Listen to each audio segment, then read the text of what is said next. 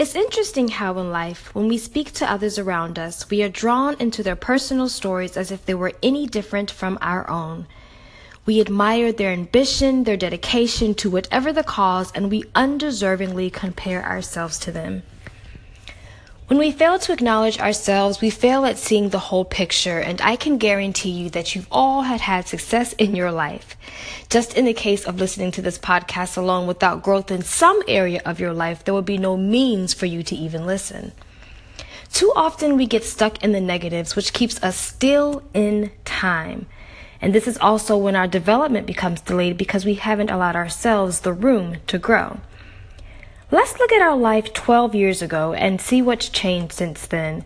Could it be your attitude about yourself, material things you may have purchased, or just a new surrounding or a new group of friends?